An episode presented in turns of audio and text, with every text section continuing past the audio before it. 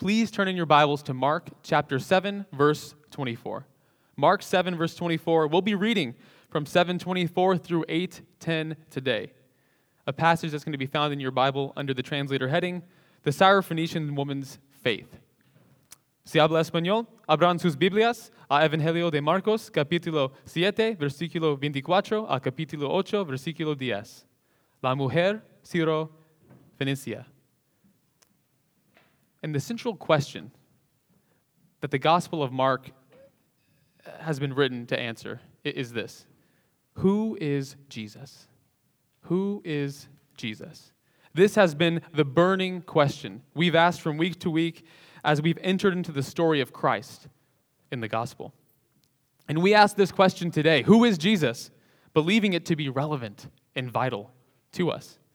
But in the flow of redemptive history, as the story of Jesus was developing in the first century, tracking with the progress of the Gospel of Mark, our text today it presents us with the tension. Is the question, who is Jesus? A question that matters to the non-Jewish world. Do Gentiles, that is those who are not of ethnic Israel, do they need to ask it? Will they benefit from asking it and applying it to their lives. As Mark's gospel has progressed and we've seen Christ at work, is who Jesus has been to the Jews, who he'll be for the Gentiles as well. And further, in our own lives today, is who Jesus has been for others, who he'll be for us. Is there one answer to who is Jesus for some, but another answer for others? Our passage before us today is concerned with answering these questions about that one central question. And so as we turn our attention to the text this morning, excuse me, this morning, we'll begin by reading just verses 24 through 30 of chapter 7 and covering the rest as we go. And so without any further ado, let's read God's word together and then pray and ask for God's help. Beginning in verse 24. Mark writes, And from there, he arose and went away to the region of Tyre and Sidon. And he entered a house and did not want anyone to know. Yet he could not be hidden. But immediately, a woman whose little daughter had an unclean spirit heard of him and came and fell down at his feet.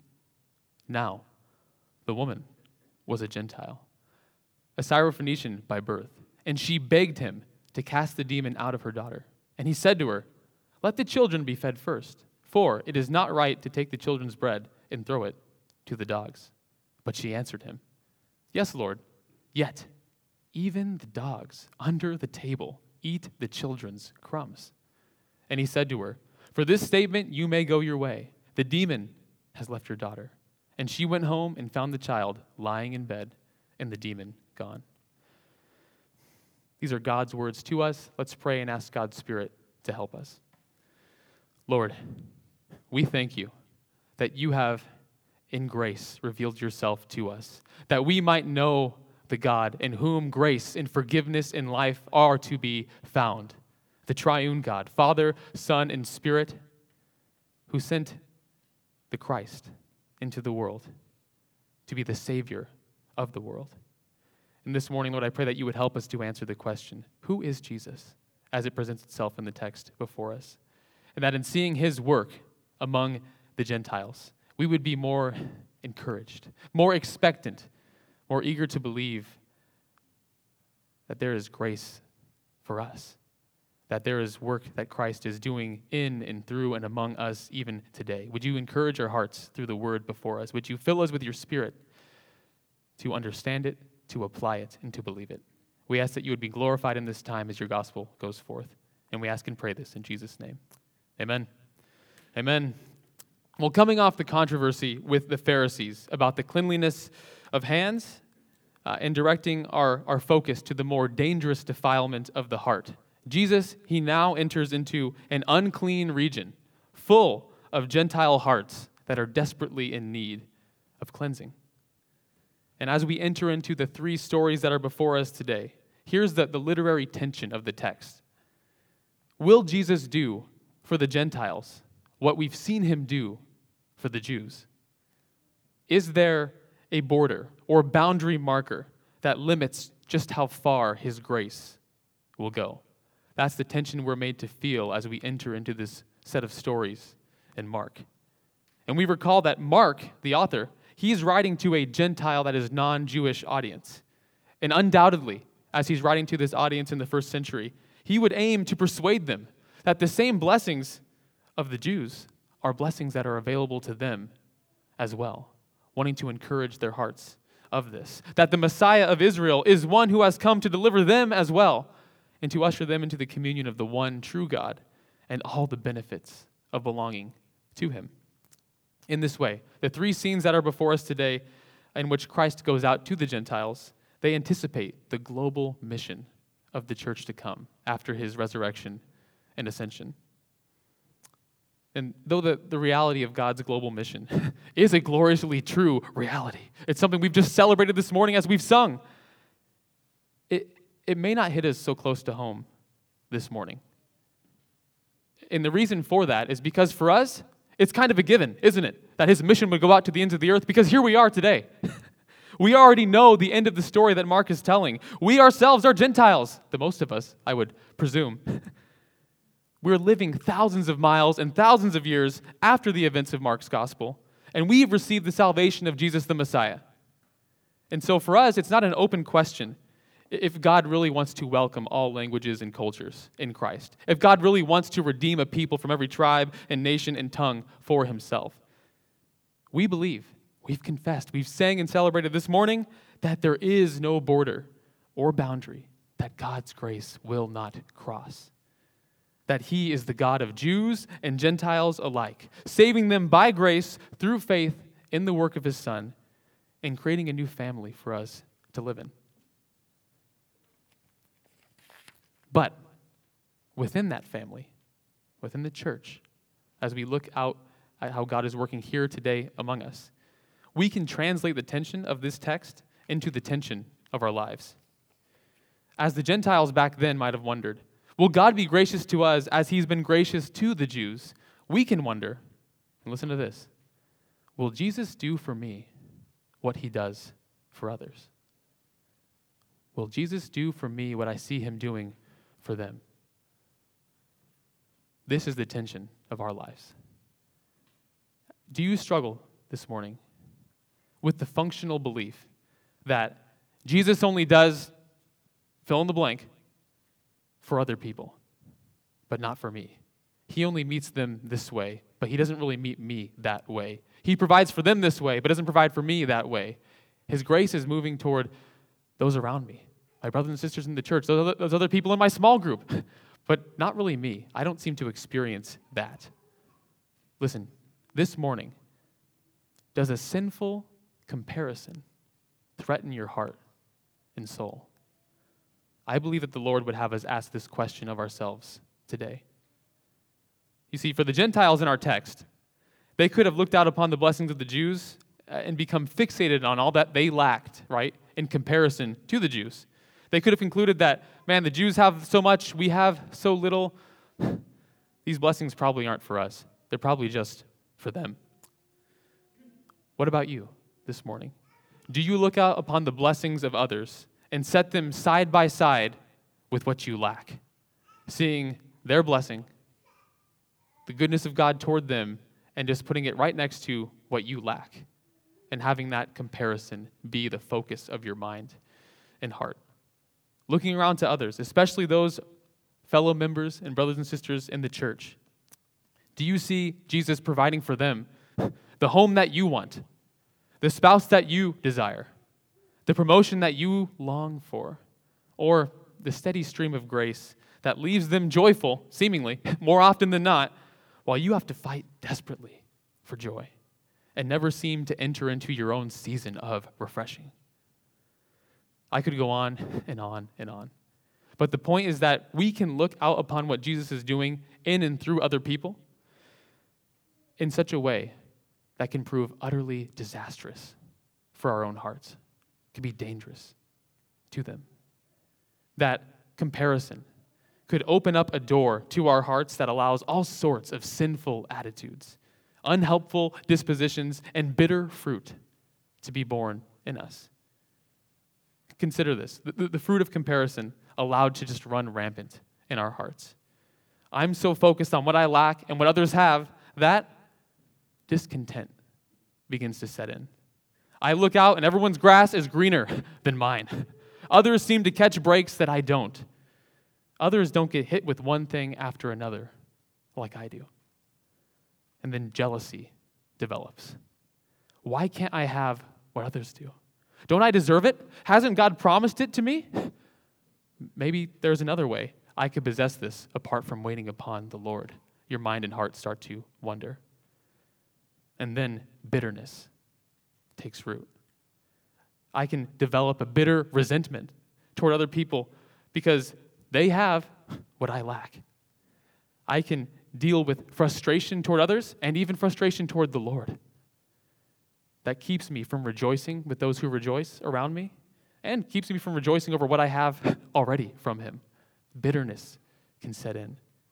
We can become cynical and say, that's just how life is. I know God saved me, so I guess I just need to be happy with that, and I shouldn't expect too much otherwise from His goodness and His grace meeting me in this life, in the here and now. And that, that might be if we're fortunate, right? Because the Bible tells us that the root of bitterness is what? It's unbelief. And left unchecked, that root of bitterness will kill the vine of our spiritual life and leave us saying, I guess believing in Christ isn't really worth it. It's not what it's been cracked up to be. Do I even need this in my life? As we become bitter and cynical. Finally, despair could come over us. Being so preoccupied with what we lack, it can become difficult to discern God's love for us. I can look at my life and find that it's hard to see the marks of His love because my sight has been so clouded by bitter comparison, so focused upon others and what they have in contrast to what I lack. My eyes so far off Christ, so fixed on them and my need that I am completely clouded to see the Savior who is all sufficient for me. Church, comparison is a cancer that threatens to eat away at our hearts, to rob us of much joy, and more than anything, to dishonor Christ as the same Lord of us all, who is unchanging, who is all sufficient, who is love himself, steadfastly committed to his people.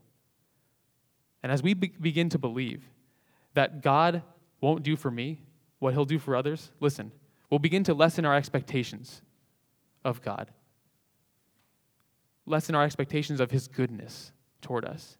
We'll go to him functionally, right? Practically less in prayer than we used to. We won't get our hopes up in the fear that they'll be disappointed.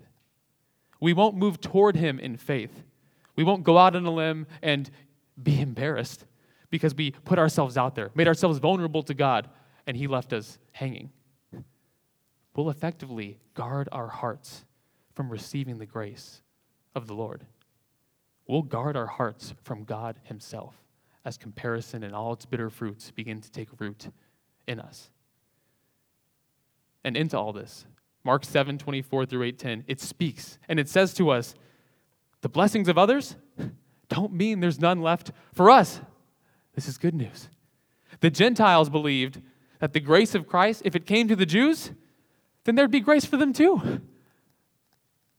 The grace of God that comes by faith is meant to teach you and I. The grace of God that comes to these Gentiles by faith in the stories before us is meant to teach us this that you and I we need to guard our hearts from comparison, but don't guard them from the grace of God.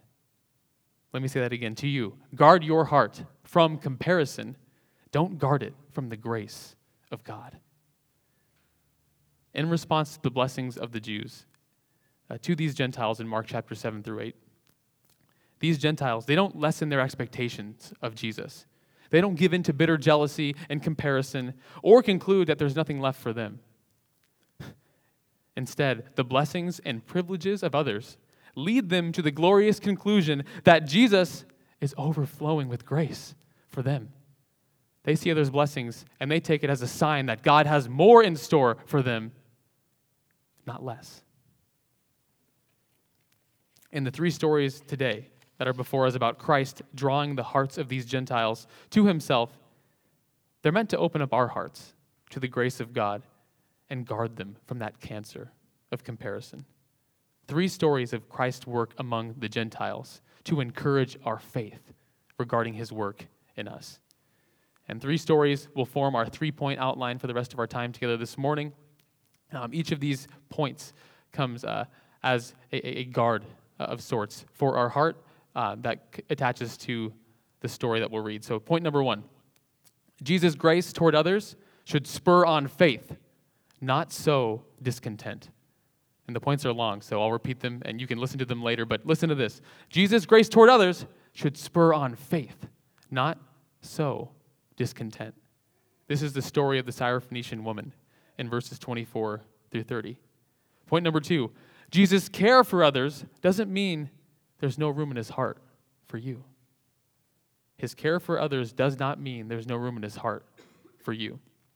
This is the story of the deaf and mute man of verses 31 through 37. And finally, point number three Jesus has more than crumbs for you. He has more than crumbs for you. This is the story of the feeding of the 4,000, chapter 8, verses 1 through 10. And with that, we enter into our first point. Number one, that Jesus' grace toward others should spur on faith, not sow discontent. And as the scene picks up in verse 24, after his conflict with the Pharisees and perhaps escaping some harassment from the Pharisees and King Herod alike, Jesus and his disciples, they enter into the Gentile region of Tyre and Sidon, which is uh, modern day Lebanon for us geographically. And he tries secretly to enter a house, it says in verse 24. Yet, Mark writes that he could not be hidden. He just can't stay hidden. For, straight away, in the first of these three scenes concerning the grace of God reaching the Gentiles, Jesus comes and he meets a desperate woman. Her daughter, we, we learn, we read, is demon possessed. And she falls at his feet, just like Jairus did back in Mark chapter 5. But she's not like Jairus at all. She's, as the text tells us, a pagan Gentile who is an outsider to the promises and covenant of Israel. Mark writes that this woman was a Gentile, a Syrophoenician by birth, which means that she is ceremonially unclean, as we learned about and heard about last Sunday. She is a pagan worshiper who worships false gods and deities with a false hope in them. And these sorts of pagan worshippers in the first century, it was expected the Messiah would come and instead of embracing them, would expel them from the land of promise. On paper, this woman, she has no right to the covenant love or saving power of God under the old covenant of the Jews. She could not be more different than Jairus, the synagogue president and pious Jew who fell at the feet of Jesus. She is a total outsider. But here she's come into the house where Jesus is staying as she begs him to cast the demon out of her daughter. So the question is will Jesus do for her what he did for Jairus? That's the tension of the text that we're seeing here. That's the drama Mark has drawn us into. Here, this Gentile woman, she comes in desperation, seeking the help of the Jewish Messiah, of this Jesus that she's heard about, who has power over demonic forces. And she's come desperately seeking his saving power. As James Edwards says, this woman, can claim none of the credits that a good Jew might bring to the prophet of Nazareth. Her only cover letter is her desperate need. Will he do for her what he's done now for others so far in Mark? Will his grace extend beyond the bounds of Israel? And to her question, Jesus gives a reply to this request, which is interesting if not perplexing, if not even controversial, in the parable that he offers to her uh, in, in reply here. We're going to walk through the interaction uh, as briefly as we can this morning. But she says to Jesus in verse 26 um, that she has the request that he would deliver her daughter, that he would extend his mercy toward this Gentile woman and her daughter. And Jesus replies in verse 27 with the words, Let the children be fed first, for it is not right to take the children's bread and throw it to the dogs. How is that for a straightforward answer to your desperate question? Heal my daughter, but the children need to eat. What? What is going on? What, what does he mean by this? You see, Jesus responds to her request with a, a parable of sorts, a striking dinner table metaphor. And the, the, the upshot of this is that Jesus says, Let the children eat first, meaning my priority as the Messiah to the Jews is the Jewish people first. I have come to call the lost sheep of Israel.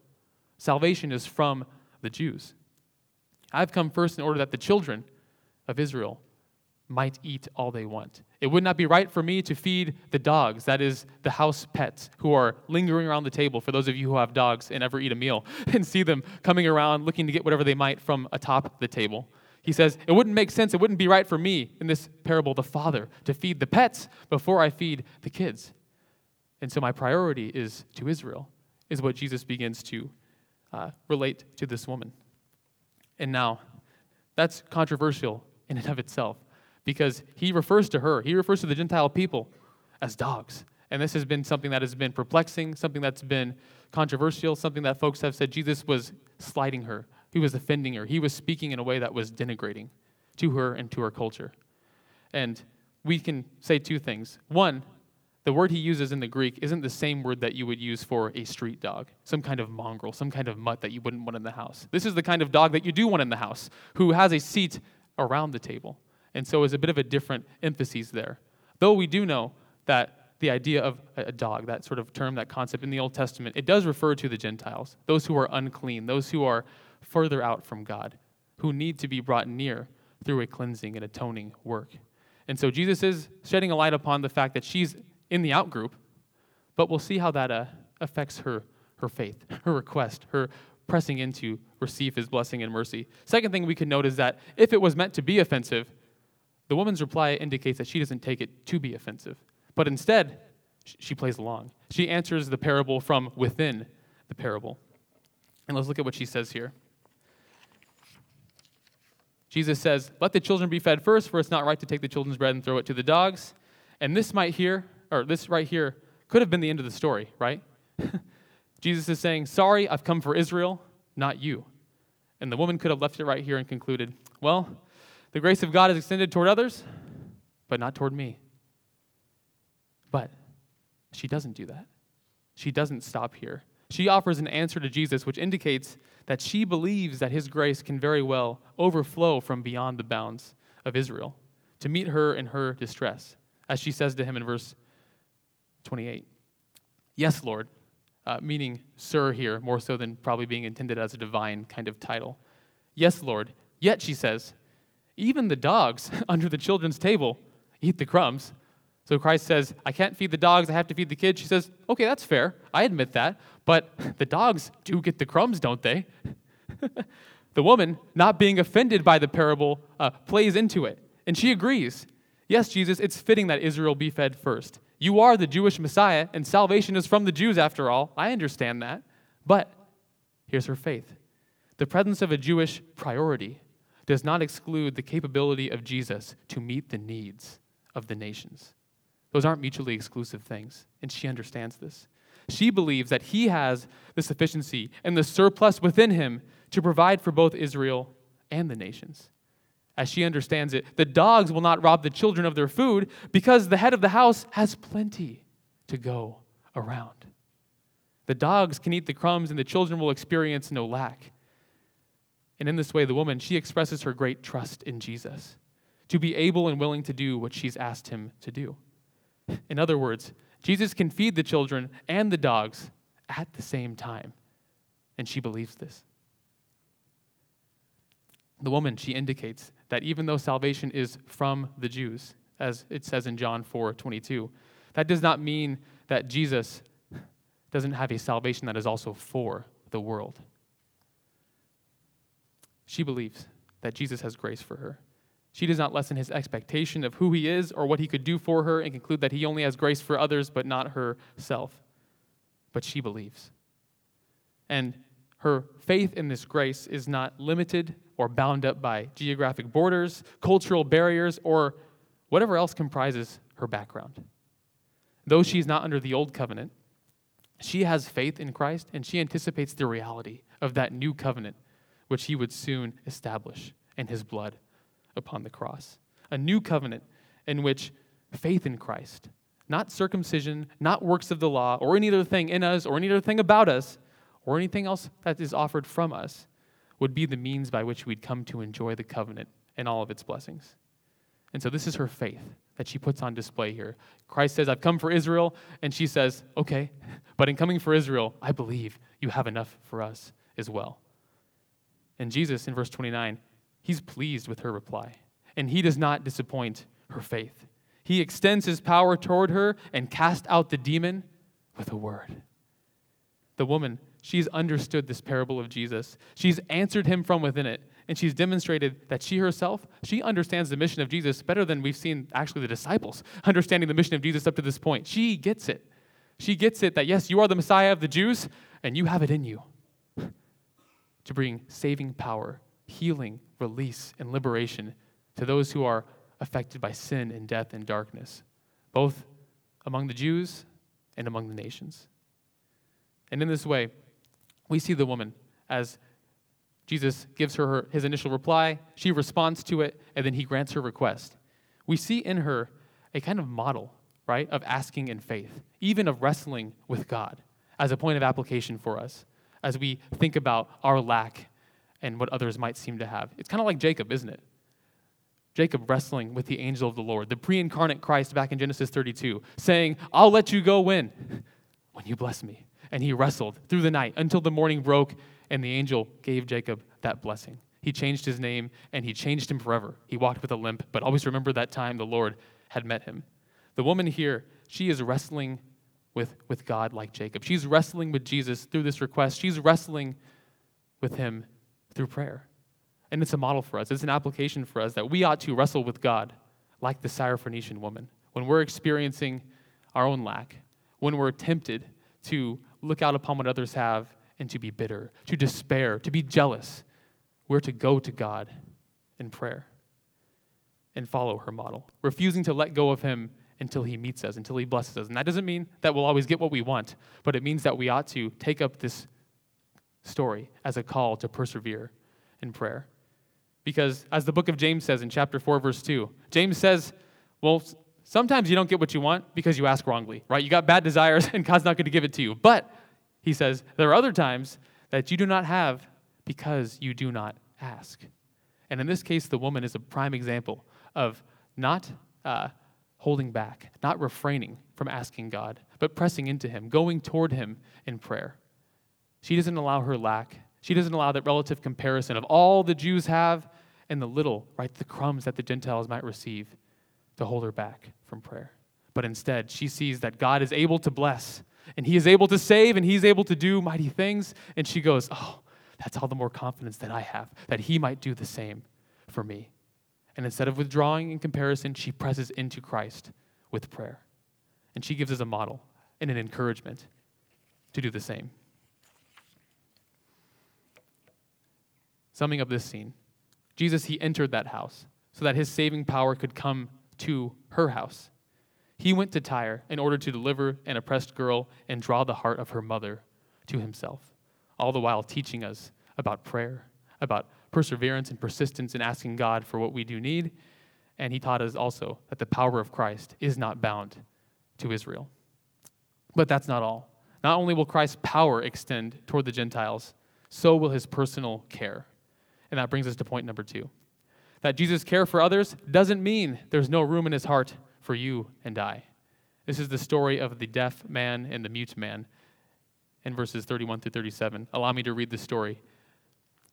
It says, after this scene of healing the woman's daughter, casting out that demon, verse 31, then he returned from the region of Tyre and went through Sidon to the Sea of Galilee, in the region of the Decapolis. And they brought to him a man who was deaf and had a speech impediment, and they begged him to lay his hand on him. And taking him aside from the crowd privately, he put his fingers into his ears. And after spitting, touched his tongue. And looking up to heaven, he sighed and said to him, Ephphatha, that is, be opened. And his ears were opened, and his tongue was released, and he spoke plainly. And Jesus charged them to tell no one. But the more he charged them, the more zealously they proclaimed it. And they were astonished beyond measure, saying, He has done all things well. He even makes the deaf hear and the mute to speak. After this exorcism, Jesus leaves the region of Tyre, passes through Sidon, travels by the sea, and enters into the Decapolis. That's a journey of, of many miles, but still finds him in Gentile territory. Decapolis is a Greek name for the 10 cities, uh, a large region he's been in prior, the region into which he sent the man who was possessed by the legion of demons. That man said, Can I come with you? Christ said, No. Go to your friends and family and tell them all the Lord has done. And here now we find Jesus entering into this region.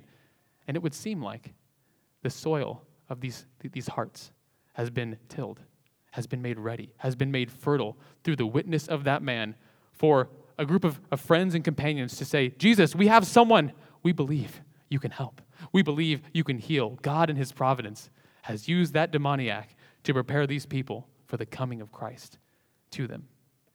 And they bring, in verse 32, these inhabitants of the Decapolis, this man who Mark describes as deaf and having a speech impediment. And they begged him to lay his hand upon him to heal him. This man is a, a man who is in desperate need of healing. He has, you know, in other words, incurable diseases, problems that he cannot treat through any other means but a miracle. He's in desperate need because consider this the man is both deaf and cannot hear, and that not being bad enough, he also suffers from a speech impediment, and therefore he can hardly talk. What this means is that this man cannot effectively communicate with anyone. He can't build relationship.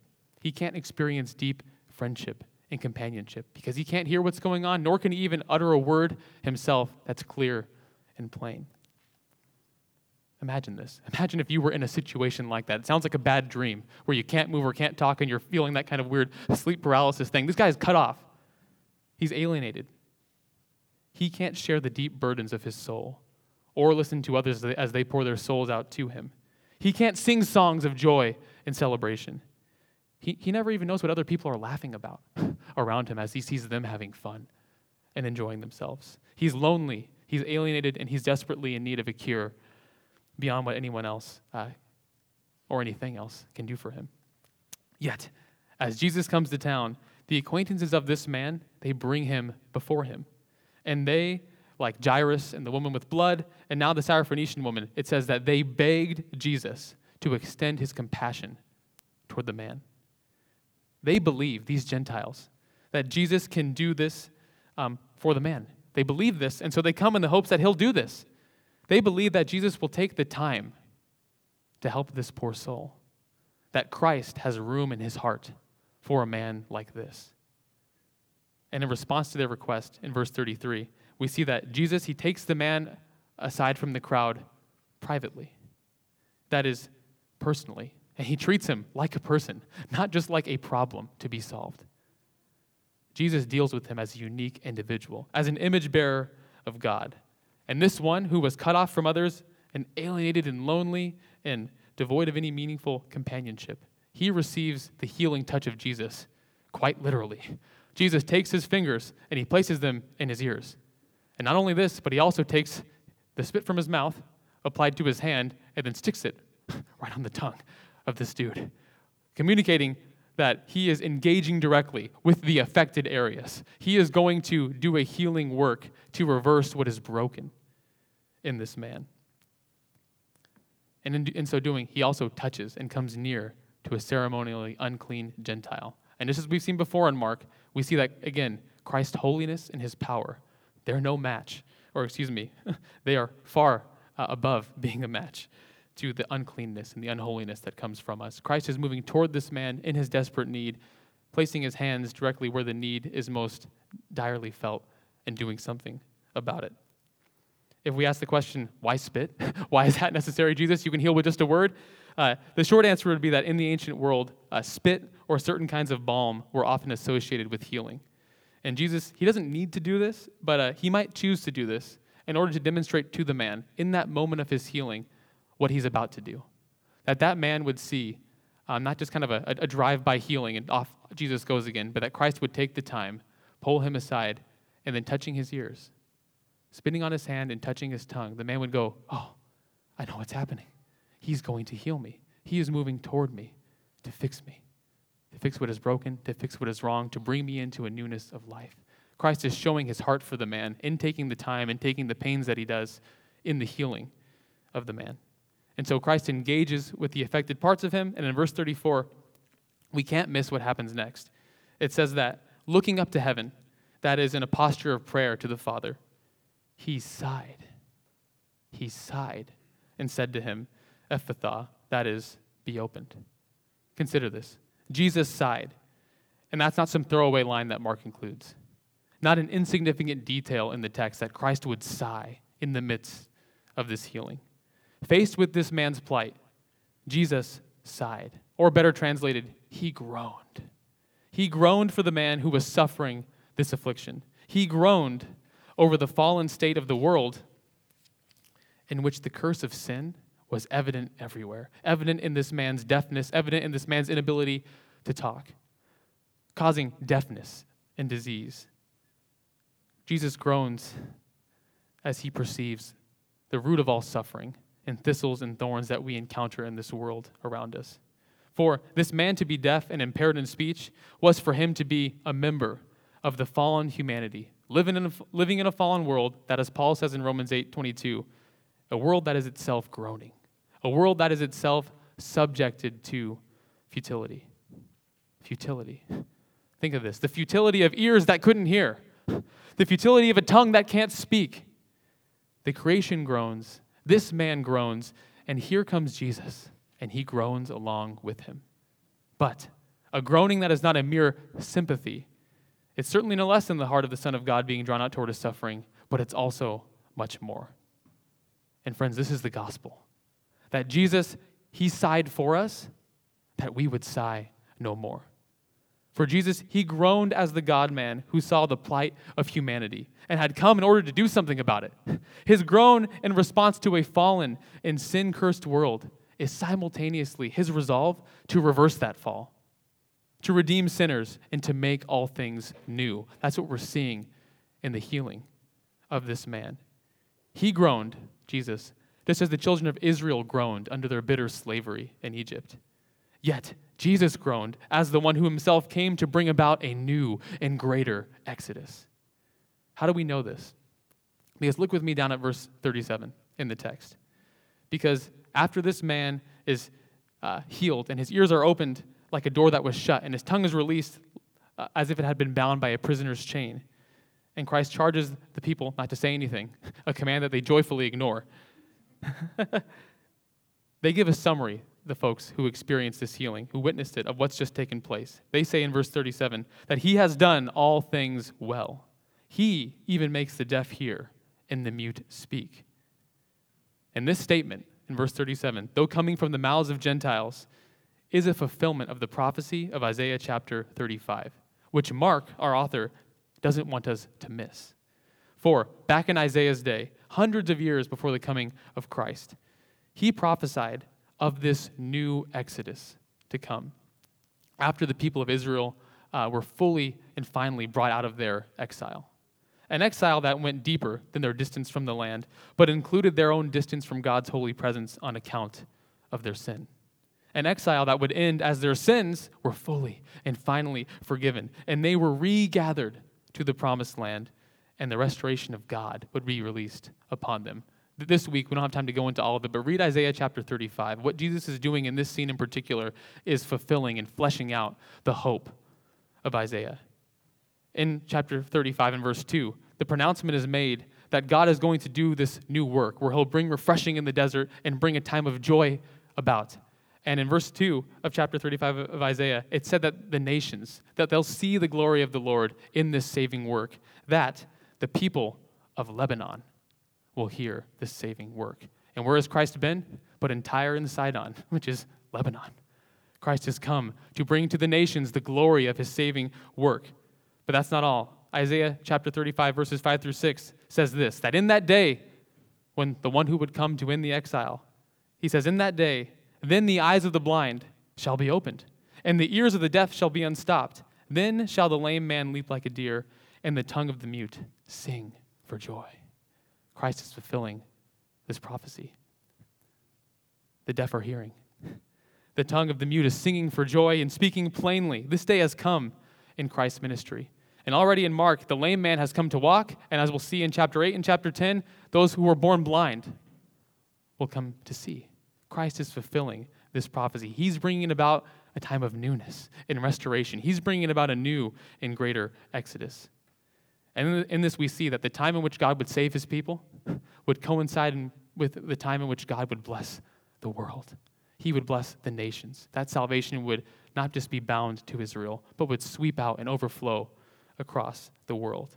The Gentiles, according to Isaiah 35 and according to this text before us now, are caught up in God's redemptive purposes. The kingdom he's building is one that includes glad and joyful subjects from every tribe and nation and tongue. This compassion of God is not limited to Israel. And finally, in Isaiah 35, verse 10, we see that Jesus is ushering in a new exodus, in which, to quote Isaiah one more time, the ransomed of the Lord shall return and come to Zion with singing. Everlasting joy shall be upon their heads. They shall obtain gladness and joy, and listen to this, and sorrow and sighing shall flee away. Sorrow and sighing shall flee away.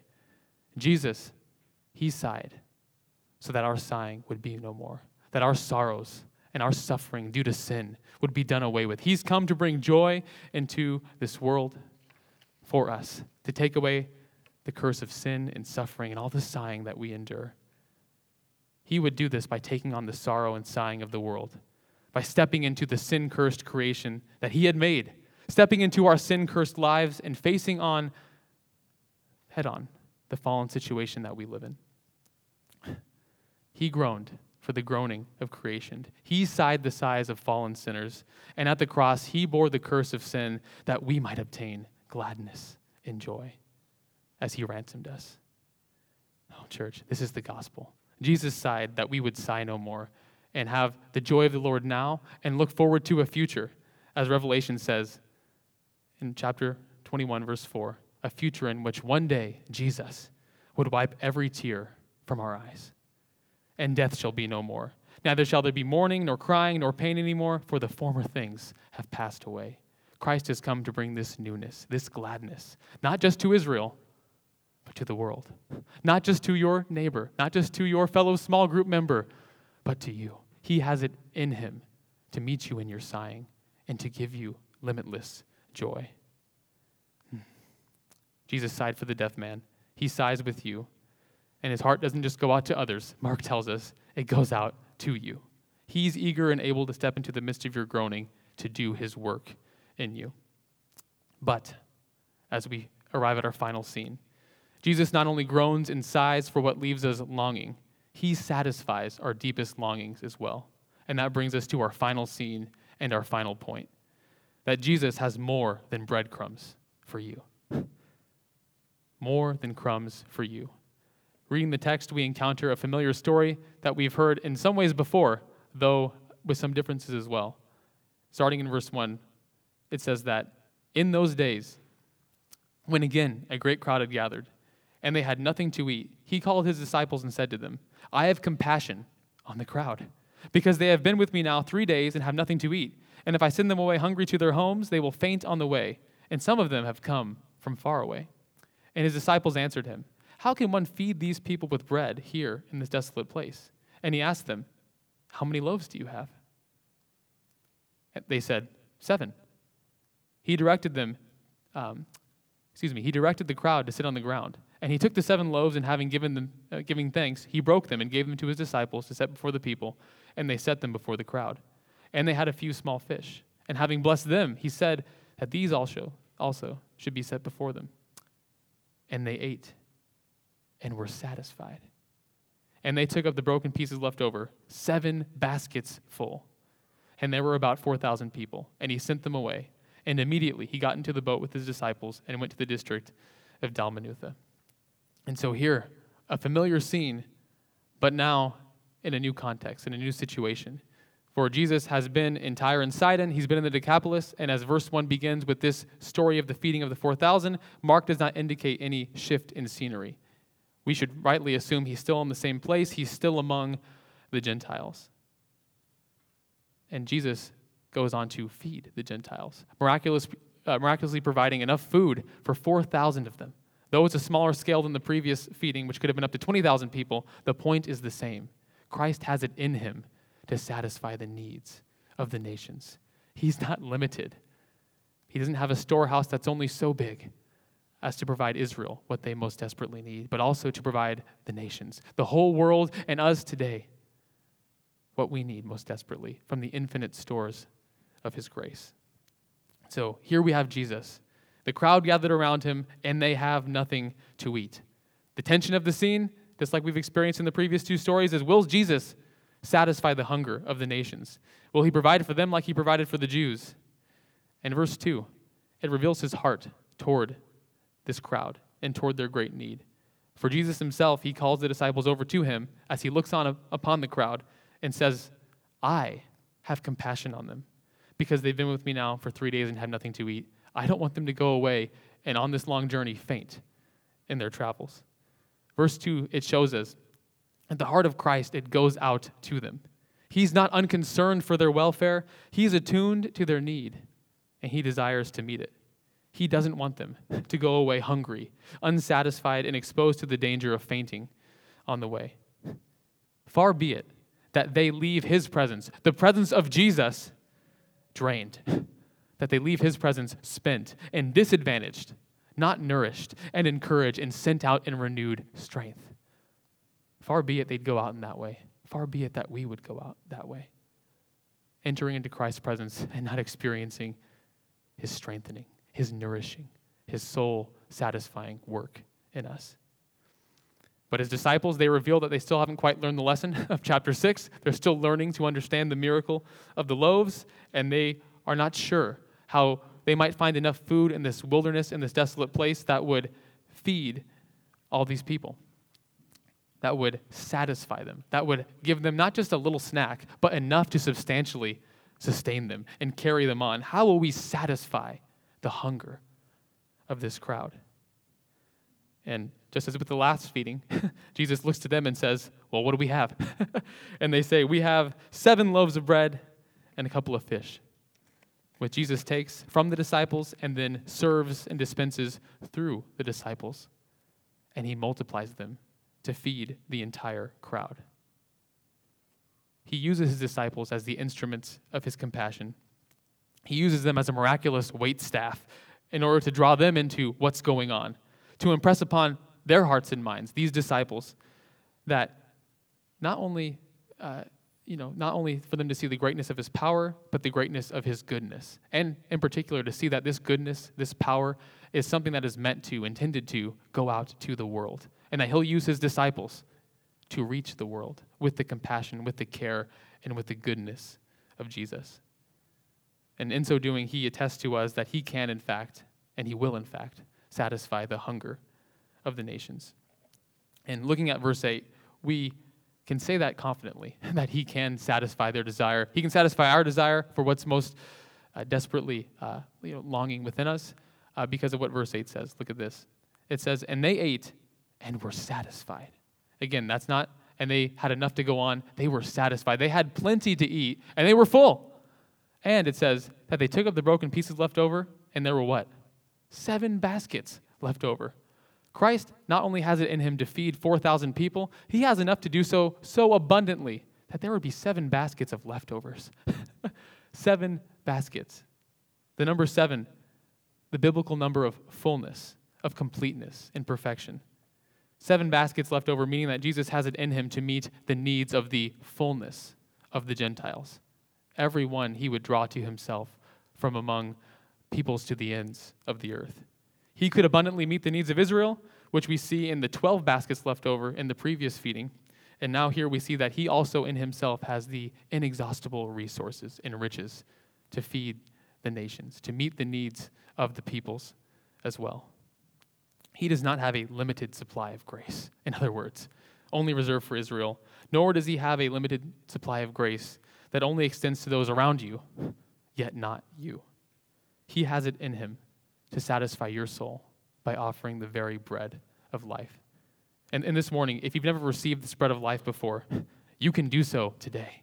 You can do so and receive the bread of life, which satisfies what we most desperately need, which satisfies the longing we have to know God and to be at peace with God through the reconciling work of Christ. Because him, him giving the bread, he is pointing ahead and pointing us forward to the time in which he would give himself upon the cross, giving his body in our place, that our penalty might be borne, our punishment might be taken, and forgiveness for us would be received. Giving his body that we might receive it as our substitute, as our sacrifice, and enter into God's presence in peace and reconciliation with joy and with life. Christ offers himself to you today. And if you've never received him before, no, believe that he is just as eager to give you this bread, this bread of life, which will cause you to live forever with him. He's eager to give it now as he was eager to give it then. Oh, believe today and receive what Christ has for you. And for the rest of us, ask yourself are you taking for granted this bread of life that we've so richly and fully and abundantly received because you're too caught up on receiving the stuff of life? Seeing what you lack and especially what others have that you don't, and focusing your prayers, your hope, and your anticipation on just one kind of provision. While Christ says, But look what I've given to you. And you're taking for granted this bread of life because so caught up are you on the stuff of life and that's leading you to discontent, into despair, into bitterness. Believe that Christ has it in him, this story would teach us, to give you what you need most. What you need most, which is to be satisfied in him.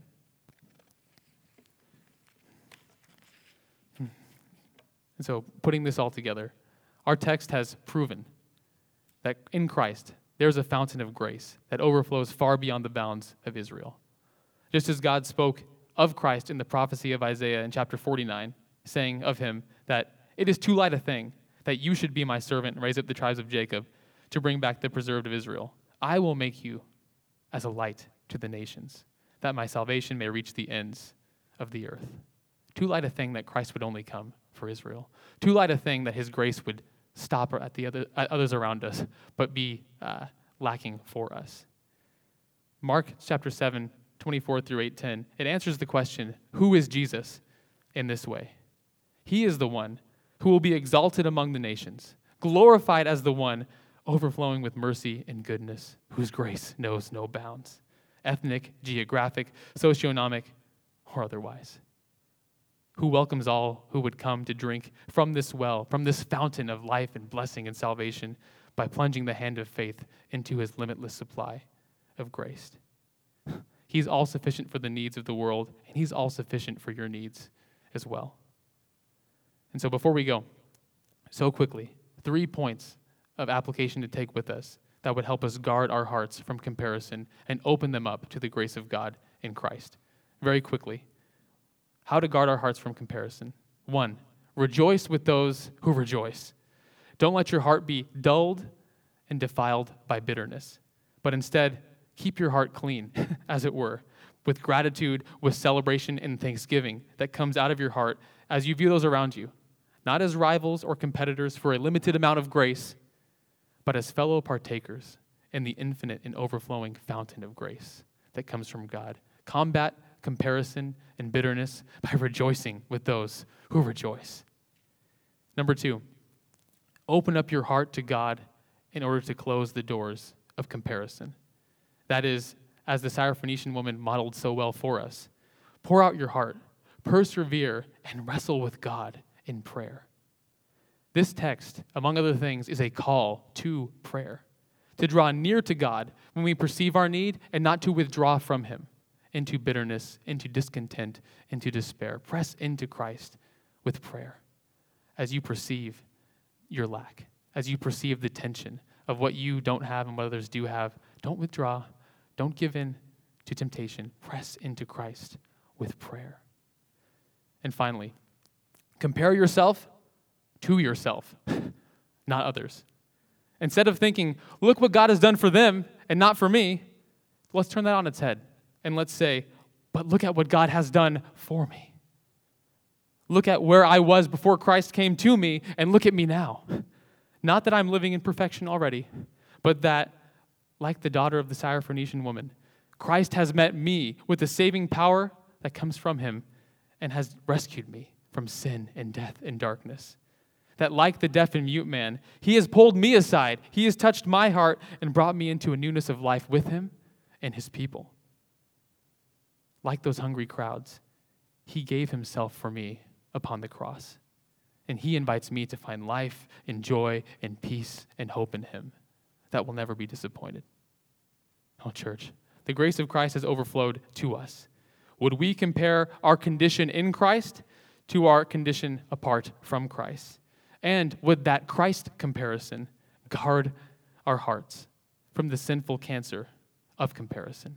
Would it encourage our faith and open our hearts afresh to the grace of God? Let's pray.